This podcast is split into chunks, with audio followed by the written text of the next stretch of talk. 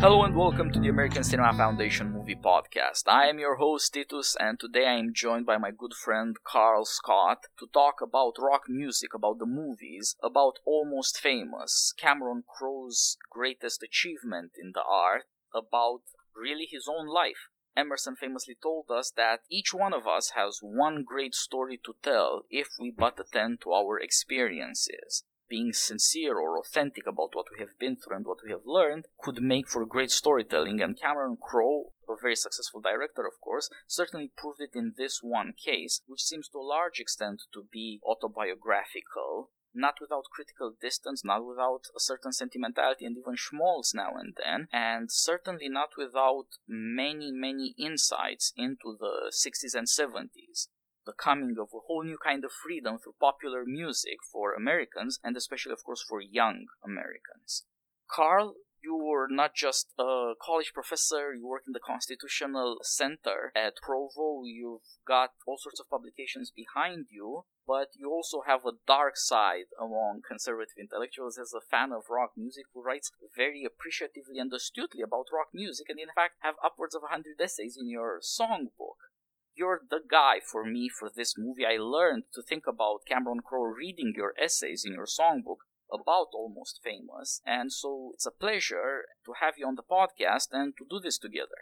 Well, thank you, Titus. Yeah, the series of essays is called Carl's Rock Songbook, and we'll maybe have a chance to talk about that a little bit more towards the end of the podcast.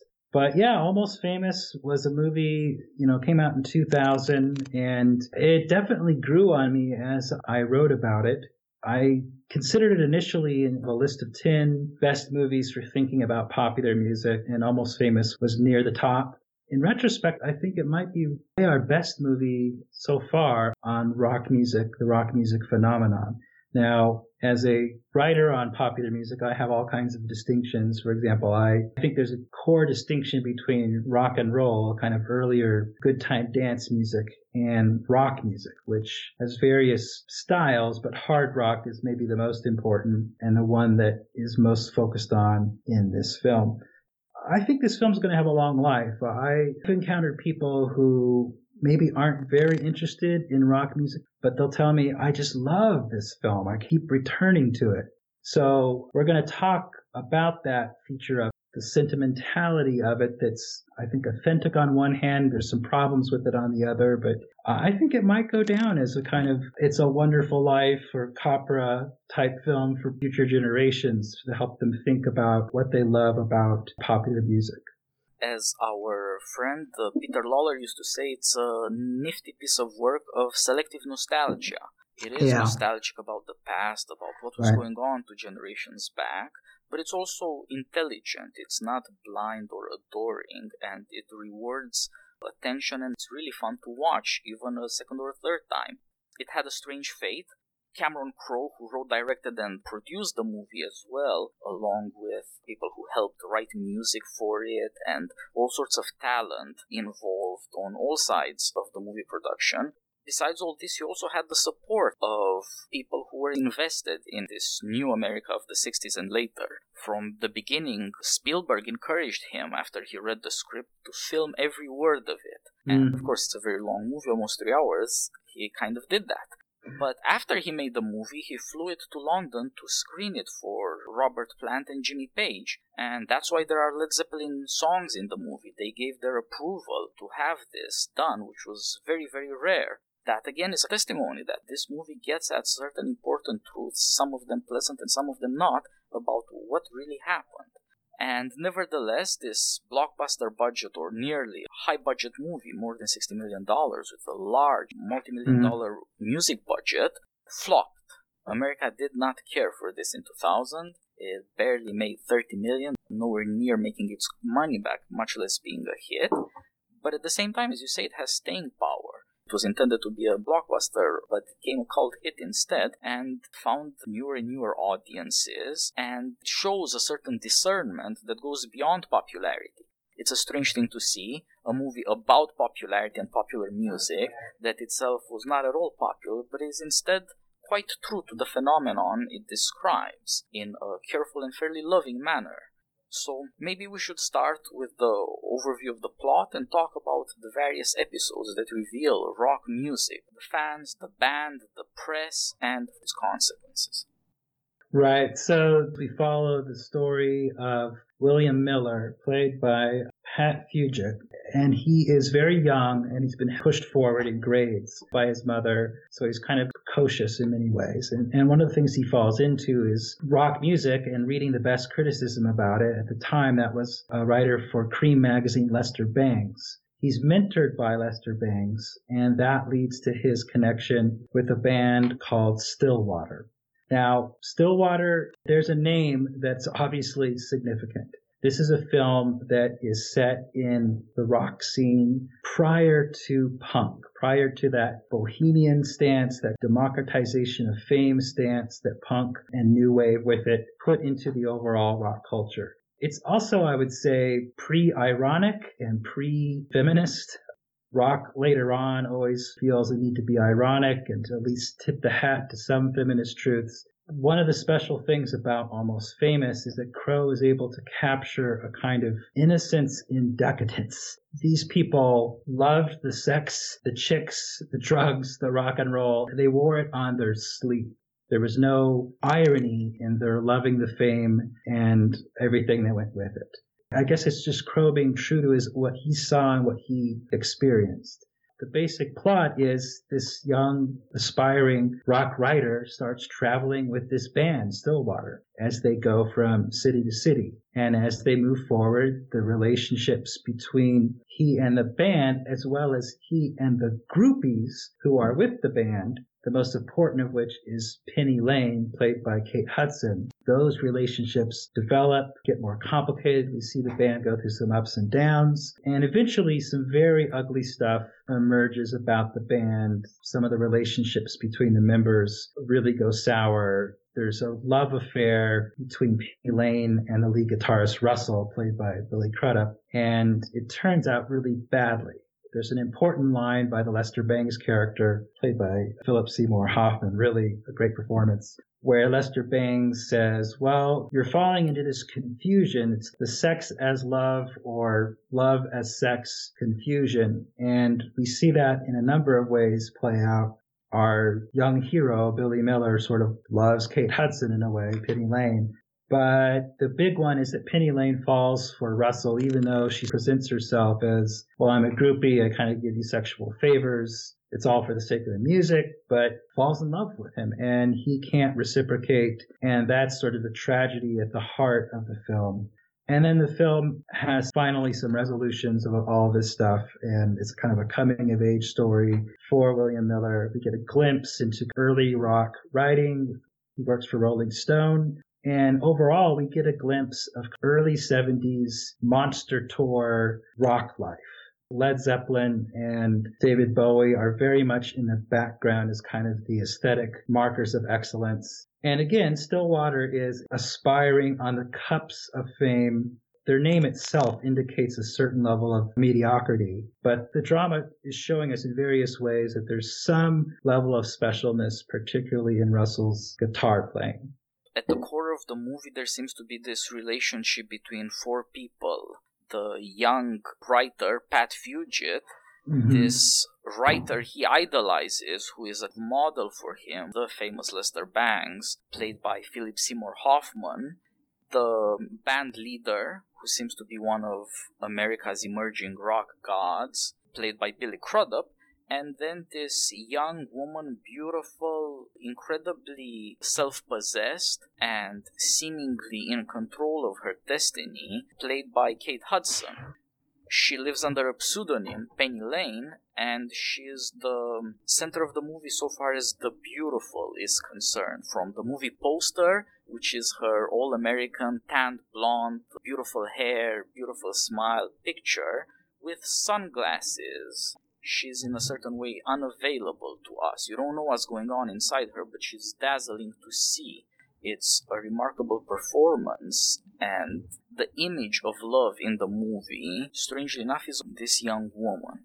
Fame is young men, and beyond the fame that Stillwater can achieve, there are these other characters. Led Zeppelin, as you said, David Bowie, Bob Dylan makes an appearance at some point as a sort of kingmaker. If he bestows an hour of his attention on your band at a party, that raises you in popular expectation, in your own expectations. These giants who seem to walk above their fans and whenever they manifest among them cause enthusiasm, fervor, madness, all of this stuff is only dimly reflected in the success the band achieves, but it is at the same time very, very urgent. So the band might be broken up actually by the prospect of success itself, by the self conscious understanding of its leader, Billy Crudup, as an emerging rock god. He is a front man, and the other guys are just there and that seems mm-hmm. to break up any possibility of cooperation if taken too seriously, because it means that only he is free, only he has leaped into the stratosphere of American fantasies, whereas they have to stay behind in their workaday lives. Sure, they get a lot of perks and they live very unusual lives as rock bands on the road, but this may all go away for them it's not the case that all the bands stayed together through greatness. And of course, band conflicts have ruined maybe most of the rock acts that attained any fame. So while the beautiful is concentrated in this woman, fame is a different sort of thing. And the difference would seem to be this. Like the demigods, Bowie and Led Zeppelin, even this small time famous band, they seem to be important people they're fit really for tragic poetry. They're impressive, but they're not really good people. But they're not really wicked people either. And so mm-hmm. our interest in their fate are they going to turn, as Aristotle tells us, from good fortune to bad fortune through some mistake that they make? This is supposed to be a certain reflection on society. Americans have whole new expectations, and you get this view of them through writers. Writers are supposed to be, to some extent, truth tellers in America, but also they might be power worshippers. They might pander to the audience and all of these things are explored through rock writing. You have the man who is too old to believe in rock anymore, played by Philip Seymour Hoffman, who was sick the few days he was there for shooting, and who gives a particularly visceral performance for that reason. You get a sense of how morose and how angry and passionate he is about the death of rock music as he sees it. And then you have this too young to be cynical guy who really believes that telling the truth about rock music is telling how great it is. So he's excited about any opportunity to say it. He doesn't just want to be a success as a writer, he wants to give people the good news. He's an aspiring evangelist at a certain level. What he wants to tell people is what he's so excited about. From Black Sabbath to the band he ends up following around, Stillwater to really anything else this young man has to grow up and it's worth finding out what is he going to grow up as. He has these two models. One of mm. them is lester bangs the rock critic who is a counterculture within the counterculture. Yeah. he has soured up on rock music because it has gone commercial corporate soulless. And on the other hand, of course, there is Rolling Stone magazine, which the writer, as much as this up and coming band, call the enemy they are the instrument of deification in popular culture, and for that reason, they are both to be loved and to be hated. Their influence is awesome, and the temptation they hold out that you will tell the truth, you will reveal to America what great beauty and great new authenticity is possible now. But on the other hand, they're deeply corrupt, they are cynical, they are feeding people stories that are likely to sell, they're trying to get in on the action and profit for themselves from people's dreams, from people's aspiration to get some great idea, some great thing that will make them happier, better people through rock music. Right. I would say that, you know, Rolling Stone, Creem, and then also, you know, William Miller and Lester Bangs these are all people who are convinced, and the early 70s is a very plausible time to be convinced of this that rock music is where it's at. This is the thing that's happening that's most culturally important. If we're to shift back a few years to the 65 68 period and think about the accomplishments of people like Dylan, the Beatles, or maybe some lesser knowns like the Zombies or what have you, yeah, there's some leap forwards that are made certain recipes could be made at that time for the first time that couldn't be done before. So the expectation that some people came out of the late 60s and 70s that, you know, rock music was going to be this thing that kept progressing to new higher levels of adult and culture changing meaning turned out to be false. My view is that by some time in the late 80s or early 90s, a lot of the basic formulas had been done you were coming up against certain bottom line artistic limits. But Almost Famous is set in a period where there still seems to be the expectation that rock could really matter. And that actually is key to the Lester Bangs character. He's a harsh critic of sold out rock. Why is he so harsh? It's because he has such strong belief in rock as some kind of freeing force, some kind of necessary revolution that happened. And he's worried that it's no longer going to be that and his super high expectations for rock, from a rock critic perspective like my own, will lead to punk.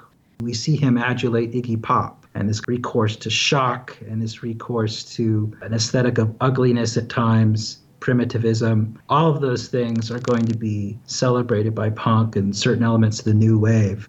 But in a way, they don't really solve the underlying problems. So that's the situation that you're in in this movie. And what Crowe is so good at is showing you how different people are aspiring to be part of this rock world and the rock fame that goes with it.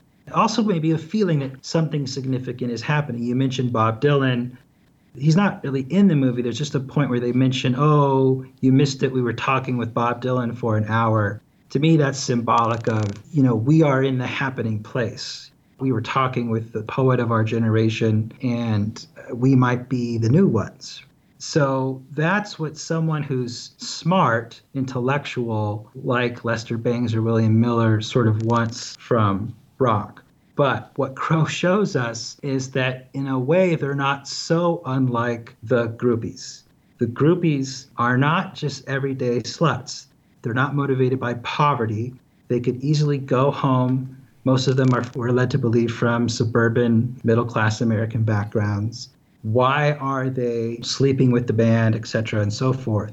But the movie argues that their motivation is out of love for the music itself. And Penny Lane actually articulates a kind of program for being band aids, for making these bands better. So, just like the rock critics, by being harsh, will force the music to get better, these band aids, by being loving, but in a selective way will make the bands get better. Um, but again, both the rock critic and the groupie, their very activity and their participation in fame is dependent upon these rockers doing what they do. Crowe is very good at displaying that dynamic, and that connects to the dynamics between the rock bands and their fans. The bands there's one point where Stillwater is in Topeka, Kansas, and because of a falling out over some petty issue, just general jealousy between the members of the band, the Russell character, the lead guitarist, is angry. He wants to just get away from it all. He keeps saying, I want something real.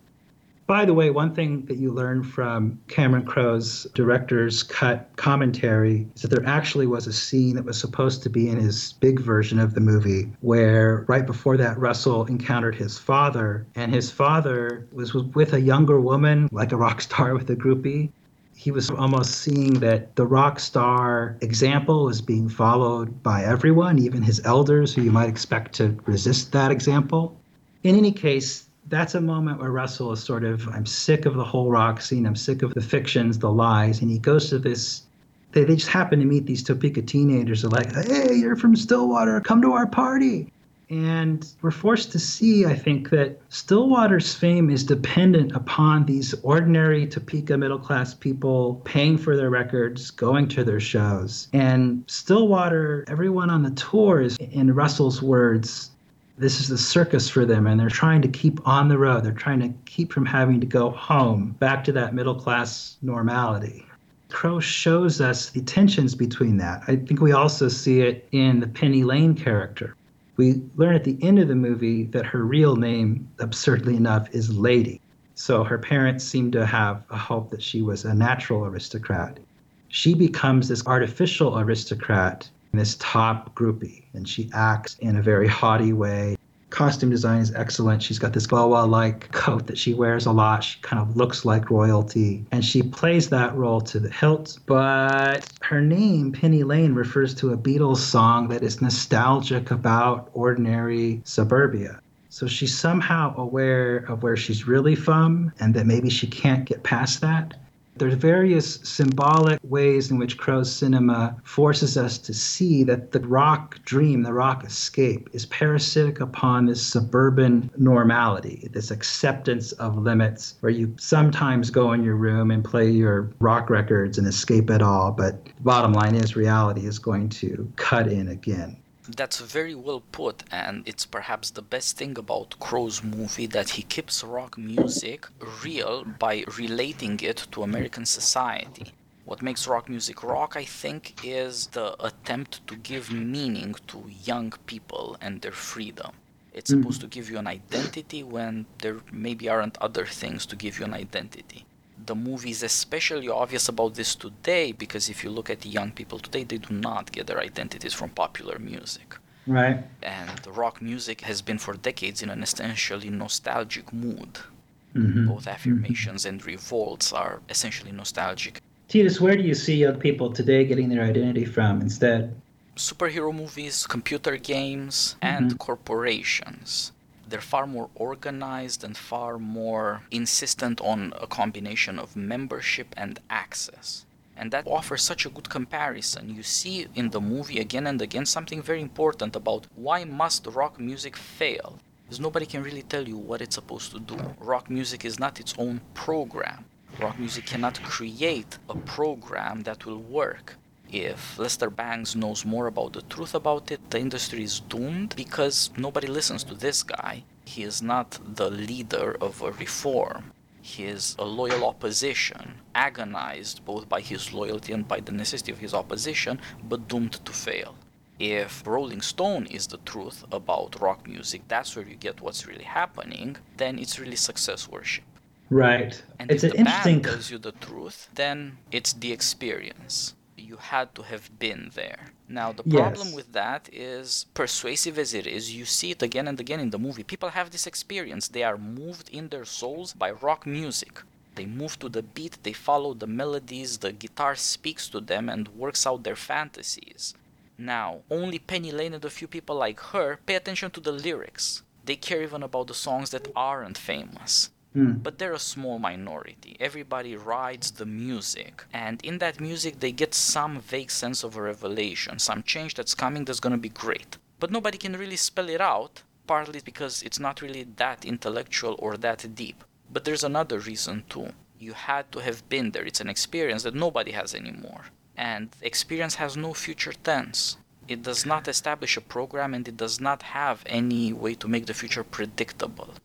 One thing I would say is it's true that the current generations don't really take to rock music or derive their identity from that or other similar forms of popular music. Nonetheless, we now have rock. It's an aesthetic genre that you can utilize. You can do it well, you can do it poorly. It's there for you if you want. The key thing, though, about Almost Famous is that, again, it's at this moment where enough people are still convinced that it might turn out to be something amazing, something incredible. So, something that has a cultural impact and poetic import. I mean, I think the example of Bob Dylan is really key here. Somehow bringing high poetic art into forms that are popular, bringing art into people's own lives saying significant things. That was the model in many ways. And in the early 70s, it looked like it could continue. It's in trouble. So there's sort of this punk rock rescue mission that's undertaken. I guess by the 90s, you can see that doesn't really, uh, I mean, it's done some things, but it hasn't really solved the fundamental problems or shown us that rock has really got a progressive arc or is all that important. I would just say just because something isn't proven to be incredibly important doesn't mean that it still doesn't have some worth. I mean, I think it's useful to compare Almost Famous to the movie The Doors. Um, I'm not an Oliver Stone fan, but Stone got it right with The Doors, capturing the Dionysian madness at the heart of the 60s that so many people were ready to surrender themselves to. Band like The Doors or a person like Jim Morrison could make it a plausible spiritual poetic quest to break on through to the other side. By the time we get to the early 70s in Stillwater, no one has that kind of expectation for these kind of Dionysian revels or for LSD. It's one drug among others, and the sex is shown to be most enjoyed by the top rock bands.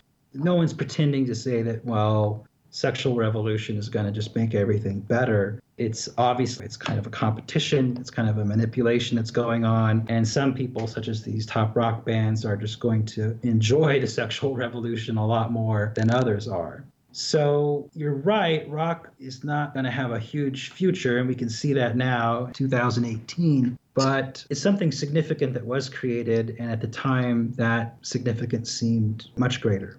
Yeah, and I think that it reveals something important about Americans and American character. Rock music, in a way that is not available to us now, reveals that the heart of freedom is savage. All these kids who come out, as you put it, Cameron shows very clearly these are middle class, vaguely suburban kids born into the first prosperity in America in quite some time. And America mm-hmm. isn't prepared to realize what they're going to do and, or who they are because right. Americans live in the nostalgia for the culture of the previous generation. And we see with our protagonist's mother, played by Frances McDormand, in a very good, very moving role.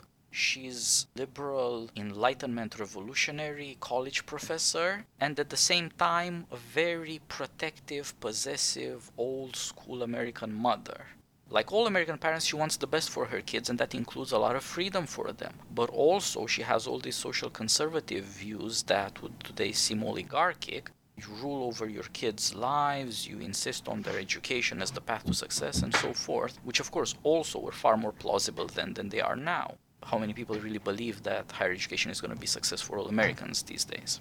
That's where these people come from, and nobody saw coming that the children of this comfortable prosperity, who are supposedly in some sense the future, are going to turn savage. They're going to react to music in the way you expect tribesmen to have reacted 10,000 years ago. But they did. It's really happening. It's all happening. yeah, that... that's because it speaks to something true in the human heart. Music speaks to a longing for freedom in our souls, and as Plato famously put it, music speaks to the souls that long for God. This isn't simply reducible to rock gods, nor is it simply reducible to a studio industry corporate controlled way of suckering people into giving you their money that the repetitive, simplistic melodies of rock keep promising, promising, promising it's good, it's gonna be great, something's gonna happen, but then it doesn't happen. So you listen to it again, or you listen to the next song, or you find a new band, and so you keep paying them to make up for your disappointments. It's not reducible to all these criticisms, although they have a lot of truth to them. People who have to figure out what are they going to do with their lives, or what really speaks to your heart. If you're not living in poverty or fear, what right. speaks to your heart? What is choice worthy? And it turns out that with youth, you get a revelation that we're not ready for that what is choice worthy is that which you do not choose, but which chooses you instead. Right. Nobody chooses his way into becoming a rock fan, into any level of devotion. We see again with the young writer who, because of his mother, doesn't want to get involved in sex and drugs. He loves rock and roll. He doesn't want to become part of the movable feast of the orgy that's supposed to transform society. But he does believe in the music. We also see that with Penny Lane, who seems to be so cool and self possessed and in control, so far above everybody else in her beauty. She can't help herself, she's in love with Russell. She's gotta leave him. She's gotta go away because he was married, is going with his ex wife as a girlfriend. There's your sexual revolution. But he won't leave her, even though here he is beauty incarnate. Everything you ever heard about in any rock song that made your heart thrum, he's got it in the palm of his hand. And she loves him to bits. She thinks that her beauty is there to make his life better. Mm-hmm. Yeah, she's independent a... woman, no feminism in her. But she didn't choose him she says, well, you have to choose and improve a band as if it's a kind of scientific project. But she didn't choose him and she can't say no and she can't go away and she pretends her heart isn't breaking and she isn't being humiliated, but she ends up overdosing because she's had enough of this indignity. No, I think you're very right. There's something mysterious about her character. We see from certain signs that she's as intelligent or more intelligent as anyone on the scene. The William Miller character at one point says, I can't keep up with you. Yeah, she thinks she can control Eros, but she can't. So the sex love confusion bites her big time. And the only solution is to just totally abandon rock and find a whole new scene. She goes off to Morocco by the end of the movie and she has this nice gesture where she arranges a reconciliation between Russell, the guitarist, and William Miller. But she's a problematic character, and part of the, as you said, the magic of the film, the picture of beauty or love in the film revolves around her. I want to just say a little bit more about the fame theme, though we're talking about the suburbanness of, of the background, a lot of the characters. If we want to speak Tocquevillian, we would talk about the middle classness or the democratic social state that these people are embedded in. David Bowie has a song, it's not terribly well known, called Prettiest Star, where he sort of presents the idea that the rock star, the popular music star, is sort of the democratic road to heroism. A lot of the old roads to the heroic have been closed down this is sort of the new path to being heroic. Uh, I would also refer to a great moment in the Doors film where Jim Morrison's clearly in decline, clearly losing control of everything. Nonetheless, confesses at one point the rock audience really wants is something spiritual. So these spiritual, heroic, poetic longings are really important to understanding rock generally and especially rock at this time. And that's why it's not just success worship, there's something that's expected from this fame and this achievement that's more. And I think you and I are in agreement that that promise isn't ultimately fulfilled. I mean, ultimately any artistic endeavor even if you look at classical music has its limits of what it can do once you sort of understand some of the structure of it some of the architecture of it. But rock was even more that way because really what you're trying to do is fit big poetic statements maybe classical music type statements into 3 minute songs or you know on an album maybe a 6 minute song there's ultimately limits to what you can really do. But again, in the early 70s, people are expecting a lot still from this rock music. But it's starting to go sour. There's sort of some questions about, well, maybe these corporations are sucking up all the activity. There's hints in this movie, obviously, with the Lester Bangs character of, of how they're going to try to change things and rescue things with the punk movement. But I like the movie for the way in which I think it gets at the heart of rock music, which is this focus on fame and this focus on heroic expectation. I don't think you can really understand what happened with rock and why it might still remain significant for us if you don't look at those two things. And of course, their relation to the sexual revolution. All of this is happening in the environment of Eros. Finally, democracy has come to America. From the point of view of young Americans, they're the Democrats and adults are oligarchs they are haves who live in fear of losing what they have, the young are have nots who are acquisitive, greedy, energetic, trying to acquire something. Your mother tells you to stay in school, protect your chaste virginity, all these sorts of things that are fearful, defensive, protective, inhibitive. It's the voice of morality saying no whenever you want something. Mm-hmm. The young are going to be liberated from all that. They will say yes. Our protagonist has an older sister who bequeaths to him her love of rock music and who runs away from home to become a stewardess because that's freedom and flying. Yeah. You actually there's can a, fly in America. Yeah, there's a lovely moment in the film. One of my favorite moments is William is finally getting a chance to open up to Russell about his own family life. He talks about the domination of his mother. Her name is Elaine, played by Frances McDormand. And he says, And my sister, you know, left home to become a stewardess? This question mark her rebellion was was that but there's also a connection with that rebellion, as mundane as it might seem, and Penny Lane. Penny Lane's big glamour scene at the riot house as she comes in and she pretends to be this French stewardess. I mean, again, Crowe's, this is autobiographical in many ways. I mean, we know, for example, that the Penny Lane character is based on some famous groupie who had Penny in her name. But Crowe is making deliberate artistic choices here. I mean, he has to be thinking of the Beatles song and what it represents when he gives her that name. He has connected the mundane rebellion of William's sister as being coming a stewardess to the glamorous rebellion of the Kate Hudson character that's all very deliberate. One content of freedom that you can immediately understand is don't tell me what to do. Now, this you could say is the American national motto don't tread on me and the Gadsden flag. But in America, it becomes individualized. As we see, it's not just calling your political enemies Nazis in memory of the fact that Americans once stood against the Nazis for their national freedom. Everybody could call their parents Nazis or their boss, because at an individual level, they also don't want to be told what to do. And that yeah. might just mean end up working for an airline corporation and be a stewardess. It's some kind of freedom. You're not tied right. to a place, right. you're flying but you might well, be entering into another kind of obedience, which is indeed worrisome. So we see here that American freedom is ambiguous, and in relation right. to fame, it looks like this. Do you think that your rock god is above you or in front of you? Is he leading down a path that you can follow, or is he living in another world where you can't follow? And of course, David Bowie, the protean god of rock music, is the best example of this. Is he really on Mars? Is he really in another world? Is he really Ziggy Stardust? Or is it that we can all be heroes? Is right. it that you can all be rebels and beautiful just the way you are? There are contradictions inherent in both versions. If David Bowie is a god above us, why does he need our worship to matter? He should be independent. But if he's just our leader who can tell us that we're all beautiful, we could all be rebels, we could all be heroes, then why do we need him to keep telling us that? We should all be rock gods in that case.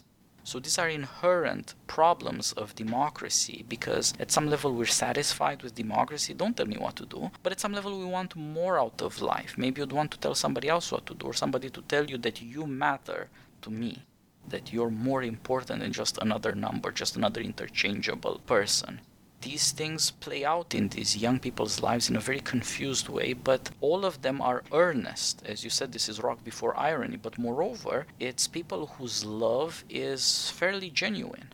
Of course, you can't stop thinking. These people are all, without realizing it, trying to play Othello and end up saying, Say about me, I love not wisely, but all too well.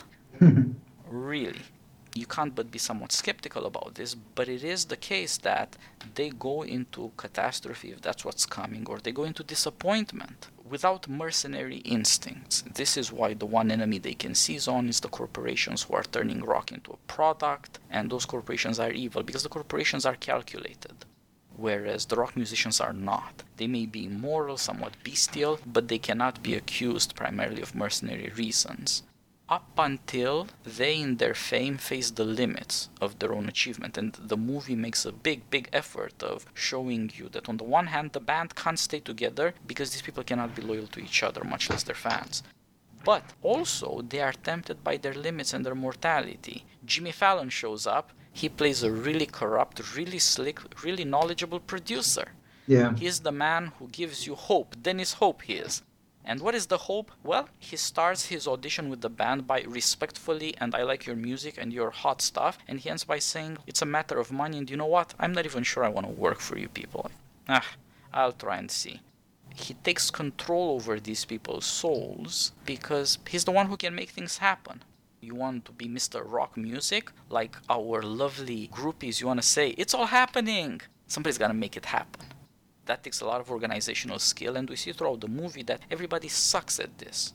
The band is not very good at organization, that all sorts of people who organize stuff for you are major league assholes and they might get you killed because there's an ungrounded mic. And when our guitar hero puts his hand on the mic to really tell the people how much he loves them, shocks the daylights out of him and happily he escapes alive there's a lot of engineering work, a lot of logistics work, a lot of being practical and all American know how. But that's right. your father, not your rock hero.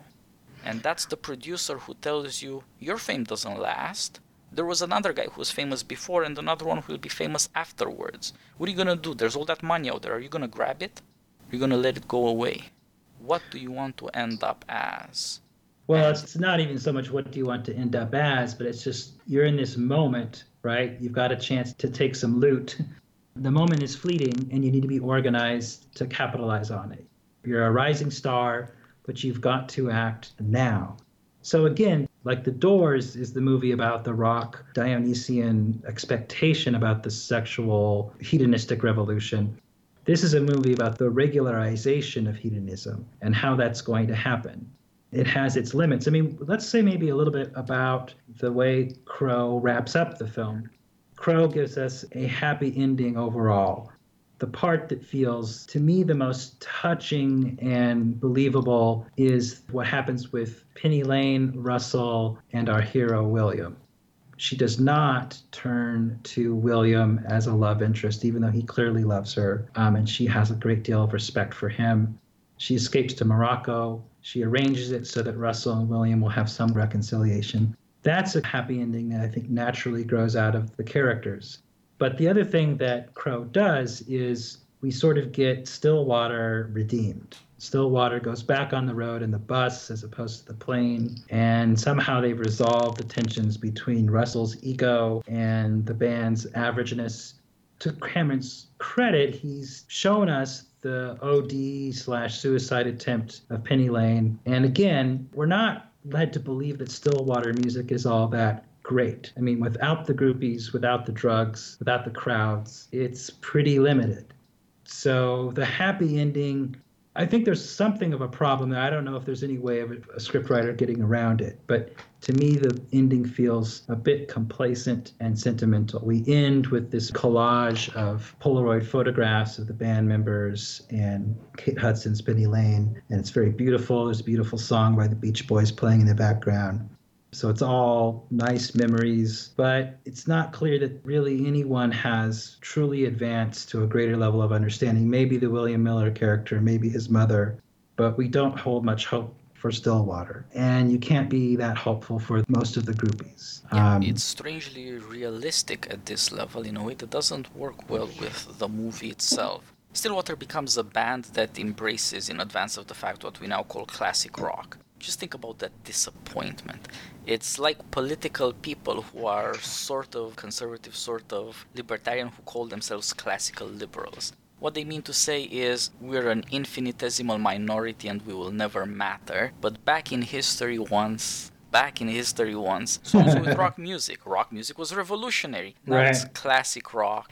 It's the classic rock stations. You know what? The more realistic name for it is dad music. and next to dad jokes, that's not a thing Americans respect very much. And at some point, you have to make your peace with that, and that's supposedly what Stillwater does. You're gonna be touring. There will be fans. There'll have been the good times. You'll have some fame, mm-hmm. but you're never gonna make it. Whatever you thought was gonna be when you shoot up into the stratosphere, you go by plane, it's not gonna happen. You have to redefine what it means that it's all happening. Be right. chastised somehow be grounded more and accept some of the nomadic, barbaric aspect of this life, what are you gonna do? That's somehow unfitting to the movie, but unusually realistic as a happy end. The other parts, Penny Lane flies off to Morocco, which mm-hmm. takes the women out of the story at the end of the story, we have two things we have learned about women in America. One of them is that if you want to be Penny Lane, if you have this sort of ambition for female nobility in relation to the beautiful, you had better disappear into exoticism. Hmm. If you think glamour is to work, you're suicidal. That ends up with ODs and whatnot. But then before that, we are also shown this scene with our star musician, rock god in Becoming, played by Billy Crudup, and another super groupie, Polexia Aphrodisia. Mm-hmm. Or maybe it's Sapphire, one of the two girls with the extraordinarily exotic uh, Greek names, is there to chastise both our frontman for behaving worse than a rake humiliating and abandoning Penny Lane, and betraying this young man who worshipped him as a hero, our protagonist. That seems to chastise the man, and he goes and does right in as much as possible, which is not that much, but we'll get to it. But it also brings up this criticism of modern American women. You have this super groupie complaining that there are all these young women acting like whores. Now that is an amazing scene. It's really, really hilarious, and it also shows something somewhat realistic. Her two complaints are these girls don't care about the music. They're just here for mm-hmm. sex, and in their case, without contraception, and they eat all the good catering food. That is to say, whatever rock music was and was supposed to have been, it has decayed into materialism and irresponsibility. Now, if you think contraception is more or less the height of sexual responsibility, you might have it wrong. But this woman is apparently confronted with something that's significantly more irresponsible, so it's pretty jaw dropping. And Cameron Crowe just plays it straight. And then you have, as you mentioned, our young protagonist, exhausted, returned home, disappointed, feels betrayed, and the failure. His big story was to be the cover writer for Rolling Stone. He was to tell a true story from the heart. That's also a story you don't hear a lot in America. He was to make it big. He was to be the next Lester Bangs at 15 or 16. And then the band betrayed him and the magazine abandoned him. And it turns out, no, you can't tell the truth because glamour, self importance, vanity, the ugly side of fame just matters too much. Nevertheless, in a private, not a public sense, this rock god comes to him and levels with him and accepts the equality inherent in asking questions and getting answers. Just level with him. Yeah, well, I mean, Russell, when he shows up at William's house, he thinks that's Penny Lane's house. Penny Lane has tricked him into facing William one last time, she hopes correctly for a reconciliation. But maybe the most unrealistic thing about the happy ending is that Stillwater apparently reverses their stance, I guess under Russell's leadership, and allows the original Rolling Stone story to come out. So it's all happy. The band got raked over the coals by William. They, they were made to look like the selfish jerks they often were. Somehow they've allowed that learning experience to chasten them, and they're down to earth, they're humble. But I think there's some artistic failure, too much sentimentality. And well, yes, but it's of a specific kind. The right. quality of the resolution is that Eros has disappeared from the picture. Right. At the end, you have male friendship, and the woman is going to another continent. Right. You know that Penny Lane hasn't changed. She doesn't just order her ticket for Morocco, finally fulfilling her fantasy of a kind of lonely freedom where she's not exploited anymore. She can be herself without being defined by her famous friends who use her sexually. But she takes her sunglasses with her too. She will still be Penny Lane hiding. But right. instead, you get this male friendship. The young man and his rock hero are going to have to level as men and they're going to have to deal with something else. If you take the eroticism out of rock music, what is left? There's a lot of spiritedness in rock music, there's a lot of anger. For every Robert Plant soaring, erotic, orgasmic voice, there's a lot of anger in Jimmy Page's guitar. That is a driving, aggressive sound. Mm-hmm. And it seems that there's a shift there. And it's not at all clear is the boy going to be a successful writer after all? You don't really know what he's going to do. But he has achieved something by way of self respect, both by loneliness. He had to be a man in as much as he wanted to tell the truth, and it turned out very, very badly for him. And yeah. he had to deal with that defeat learn a lesson there somehow, and at any rate, just have the endurance and the fortitude to deal with everybody who was supposed to propel you to fame looking at you with disappointment and contempt and throwing you out. That's yeah. a manly thing. And then you have this man here who's a rock god but lowers himself to being an American young man. Not the smartest of them all, and certainly not changed really, but somewhat chastened willing finally to tell the truth, no longer hiding behind success, trying to wow the writer to get a puff piece out of him. And that's about friendship. Your friends will tell you the ugly truth about yourself, and you'll have to take it because you don't want to break with them. And at some level, you might know that you're not the greatest thing since bread came sliced. You could stand to be taken down a peg or two. And at the same time, of course, it is done with a certain kind of love your friends have your interests at heart, and apparently Russell is willing to deal with that. You're right that he has to be suckered into it to an extent. He thinks he's going to find this woman and she's the love of his life and they're going to have something romantic, which is all a complete lie that he still believes. But that has little to do with him accepting the ugly truth about himself being printed in Rolling Stone magazine he was suckered into going to talk to the boy, not into doing right by him publicly. So there is a bit of honesty in right. No, Russell that's right. A, a bit of manhood that says, well, you know, you're gonna have to face the music. Yeah, and I say this more in one of my essays. The maybe the sour note with that is that there's really no way. I mean, Russell has learned his lesson. It's not so clear to what extent the other band members have learned the lessons. But the problem is for the band's continued artistry, I mean, what does Stillwater now mean if this is a band that's kind of saying, well, the female, the beautiful, is now absent? I guess my point is that the groupies were the most exciting thing about Stillwater and their music. And so there's not much way for them to apply their lessons that they're learning as they grow up. So Crowe, on one hand, wants to say this is learning experience for everyone, but it's not a learning experience that you can really embody in the artistry. Rock, especially hard rock, is to some extent a dead end. You have to keep pretending that you're part of this big party that's going on, and it's just ultimately not a sustainable stance. It leads to deadened artistry.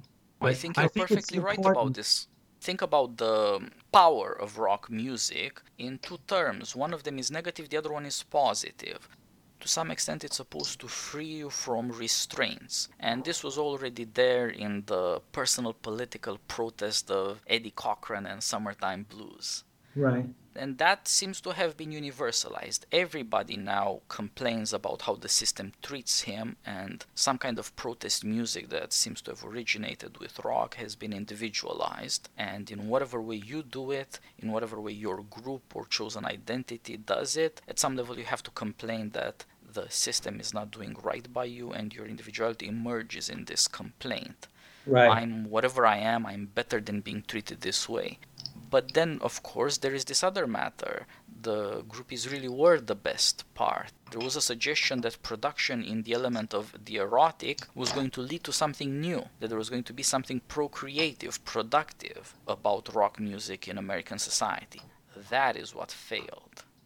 The other part really is sterile production in the element of the beautiful in the sense of poetry, it's to some extent a sham but it seems to be necessary for two reasons. One of them is no more than the kids who grew up in the 50s, 60s, and 70s are people today satisfied with the way things are. Whatever it is that Americans do to raise their kids, and things have changed over the last two generations in significant ways, the kids are unsatisfied. In some way, they are rebelling. Although, of course, there's not a lot of similarity between running off to California from your suburban home and jumping into digital computer games and becoming a ghost. But both of them are saying by practice, America isn't good enough. Now, this may be something you like, this may be something you don't like. You might blame the liberals or the conservatives. However, way you deal with this, the facts are there. People don't think America is good enough. In fact, in as much as they believe in America, they want more. And this dissatisfaction still gets a certain expression in music it keeps for people alive a certain sense that there's got to be more to freedom than this, that this is not enough. Mm-hmm. But of course, in various ways, since the late 60s, early 70s, this has been privatized. The idea that vast numbers of people in arenas are going to somehow lead to a transformation in society has collapsed. But maybe you and your friends, maybe your nostalgia for what it was like when you were 16 or 20, some of these things might last and be worthwhile at the personal level or at the level of friendship perhaps. And it certainly is the case that it creates a sense of property so that people don't ever abandon the music of their teenage high school or college years. They will stick with it for the rest of their lives. And as we see, those bands will be like zombies resurrected to keep doing it 50 years later when it has become, in its social sense, meaningless it is sterile, but it still has this negative capacity to tell people there's got to be more than this to freedom. This is not good enough. But there's also something positive to this because something within the limits of popular music and the three minute song speaks to people about the beautiful. The suggestion here seems to be that people are obsessed with the erotic when the beautiful isn't that erotic actually.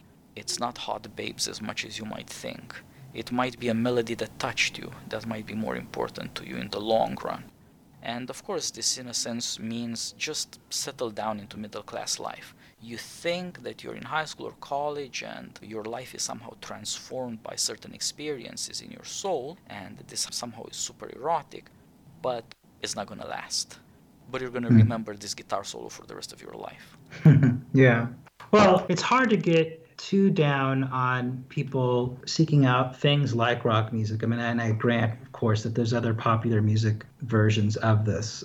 because it's a possibility that's there for you to impact your peers. These days, it's most likely going to be something small time, but it's something you can throw together with a limited amount of people. It's not as tough as something like composing a symphony or organizing a big band to put on a dance or something like that. Rock is a small time, middle class thing that you can pull off, and you might be able to do something my word for it now is that a lot of the forms are recyclements. You show your creativity by combining pre-existing elements in a new way. There's no reason to think that you're actually going to be able to create something new. If you really want to do that, you should look more at classical or jazz. Or you might look at, say, artificial intelligence composition methods. But for something new, certainly rock is not anymore the place where you're going to find it. So my critique of the sentimentalism. Part of the reason this movie will last is that I think it touches a lot of us in a soft spot for, well, wanting to join Stillwater or something like that on the road. I think we can relate to the Kate Hudson and Pat Fugit characters. We want to be in the place where it's all happening culturally, intellectually, erotically, in terms of music that nostalgic element of the film is powerful, and it's why people will uh, return to it. As Crowe says in one of his commentaries on the film, it's connected to this bottom line love of the beautiful in the music. Crowe says at one point, I kept seeing all these films where it was all about the sex and the drugs, the sex and the drugs. I was like, this was not true to the way these people constantly talked when I was there with them about the music. They were obsessed with the quality, the power, and the mystery of the music. So I think both those things are going to remain attractive, and I think that's why this film has future audiences for it. I think he's perfectly right about this, and it's what really lasts of this music nobody really cares about how revolutionary this was. There are people with certain antiquarian librarian attitudes who are going to tell you how this album or the next artist introduced something really revolutionary for the time. Yeah. But that phrase, revolutionary for the time, really again is classical rock. Yeah. But that's not what really matters if you look back to it. The only thing that's left is, to some extent, is beautiful, and you find something there that is both pleasant and insightful. That is underrated, partly because rock music is young people music, and young people are not about craft, but they are uncontrollably erotic in this sense. On the other hand, we don't have a good language for the beautiful. People can tell you technically what musicians did what, who was technically better at what than whom, but there's not a very good language to describe and no way publicly to talk about what's the worth here.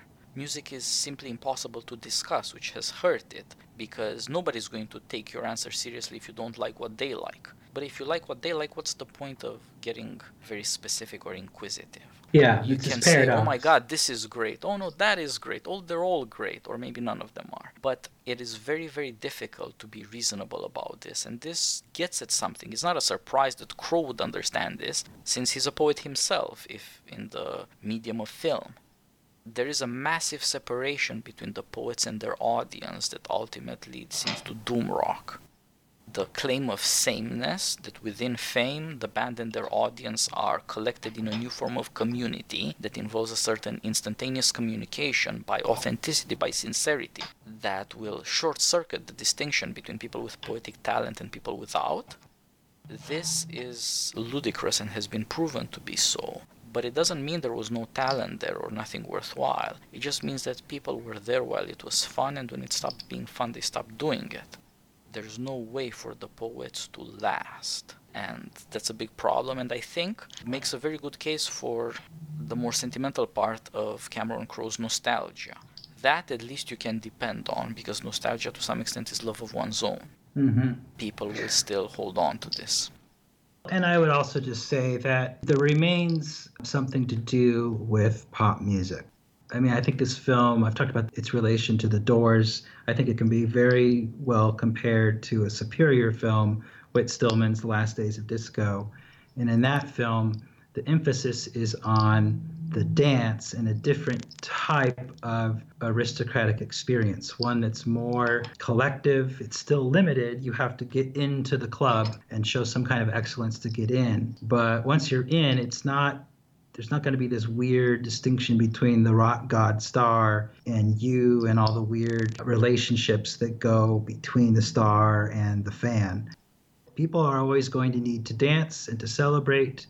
There are more artistic and effective ways of doing that, and we in America are the inheritors of a very amazing Afro American dance music tradition that plays out in different genres. And there's, you know, as a young person, you can do your peers some good by giving them a party that is civilized and a dance that brings young people together outside their cell phones or whatever. So it sounds maybe like a simple thing or a mundane thing, but it's still something that can be done. I would also just say that poetry remains poetry some of these songs, I mean, you've called them dad music, but some of these songs, a new musician can learn them, they can reproduce them, they can be passed down in that old organic way from one songwriter to another songwriter. Of course, the internet, we have everything recorded and archived, so you can pass it down that way. So there remains life in these natural human artistic endeavors. And I don't want to leave this thinking, well, Titus and Carl just think rock is dead. There's nothing left to do there. I do think in the future, some of the artistic frontiers are going to be more back in the area of the fine arts and, and maybe, you know, certain kind of things within cinema. But I think it's worth trying to understand what happened in the rock moment what was positive there, what was an illusion. and that's, again, part of what my rock songbook was trying to do. Talk about certain songs that remain symbolic for us, that remain important to us, and try to see why some of those are, are landmarks to the failure of certain ideologies, particularly ideologies connected to the sexual revolution, nonetheless, there's a reason why they appeal to us. There's a reason why we will return to some of those songs at least. And they help us think about what our options are going forward as we get rid of the progressivist illusion that dominated the 20th century and the 21st century and beyond. Artistically, it's a matter of trying to select things from the arts that are good for us, useful for us, without this grandiose expectation of progress into an uncharted realm so my songbook was an attempt to encourage that, just to apply what I thought I had learned from liberal education to what I knew about rock music. If you enter the words Carl's Rock Songbook into Google, um, you can explore around. I think you're going to link some of the essays that I did for Almost Famous. Yes, certainly. I think you're right about this that the poetry still matters, and in certain ways it can still have a social effect, partly through dancing, partly because people need to listen to something and let it move them. Mm-hmm. This thing hasn't gone away. We have not shifted beyond what was discovered in the 60s. That there's a lot of lonely Americans or small groups of Americans who want to listen to something that speaks to them and they don't find it in other places. Yeah. It can't have the same power or the same influence, but it may be more serious. With certain lowered expectations, without this ideology of a quick solution, the 60s also show something else about America that is not fun. The willingness to question authority and to rebel against established ways goes hand in glove with a desperate desire to join cults and yeah. to sign up for being exploited. Yeah. And that, of course, is a terrible thing that has to be guarded against. But again, even that comes out of a certain deep awareness that things are changing far more than you realize, that America is in flux and that the whole world is moving who knows where. It's important to shed this delusion of progress that it will keep getting better. It's all happening. But at the same time, some things are sometimes happening. Not all of the change is bad. A lot of the change is certainly fun and doesn't have bad consequences. And making people a bit more at home with the changes and trying to speak to them about what's happening with us. Why are we looking for identities by listening to ghostly voices in our ears? Mm-hmm. That's partly necessary. It's the mm-hmm. way we live now, and it hasn't changed that much since the 60s, and it won't go away anytime soon. Americans do not today have a very stable, solid identities with a clear view of the future. There's more of a willingness to say, oh my god, what a crisis, than, ah, it's fine. And yeah. so long as there is dissatisfaction with how things are going, a certain desire to figure out what our experiences mean, how are we going to deal with who we are, will endure, and it's a good thing. The answers are not going to be another ideology. They're not going to be a new way of revolutionizing technology so that people don't have to be human anymore. For all their faults, the rock musicians did have insights and part of the touch of greatness in your own rock songbook is showing that a lot of these people were sometimes skeptical of the revolution they were promoting and going through. That they could see it's not all going to be so good. That sometimes when they were crafting their art with a view to persuading people, yeah, it's all going to be perfect, they were lying through their teeth it's a complex phenomenon that still hangs with us today because we're still in a situation where we have to wonder what the hell is the character of the change. Clearly, it's not progress. Some part of it is progress, some part of it is not. What is happening with us, and how can we explore our experiences in a persuasive way in the element of the beautiful? Mm-hmm. This is partly an escape from a scientific materialism, partly an escape from a public moralism that enshrines sameness, but at the same time always encourages people to look for their own advantage and to make it out of sameness. And yeah, I mean, you you and I and music is more honest. You and I both believe that the poetic artist, what he or she is up to, remains very important for thinking about our future and for what will happen in our future yeah, in a certain sense, it will be crucial that there are some people who think you can glean insight from our experiences and you can deal with how we're doing. Yeah. It's not going to be solved, it's not going to be perfect, but it will work out for something better. Trust the beauty of the music and pay attention to what, what your mood tells you. Carl, thanks for joining me. I hope to have persuaded people to give the movie a chance or watch it again for people who do know it, and of course, to delve into your wonderful rock songbook, about which we will do another episode in our Middlebrow series another time, and indeed perhaps talk about The Doors, the wonderful Oliver Stone movie. Thanks a lot for joining me, and let's do this again. Thank you so much, Titus. All the best.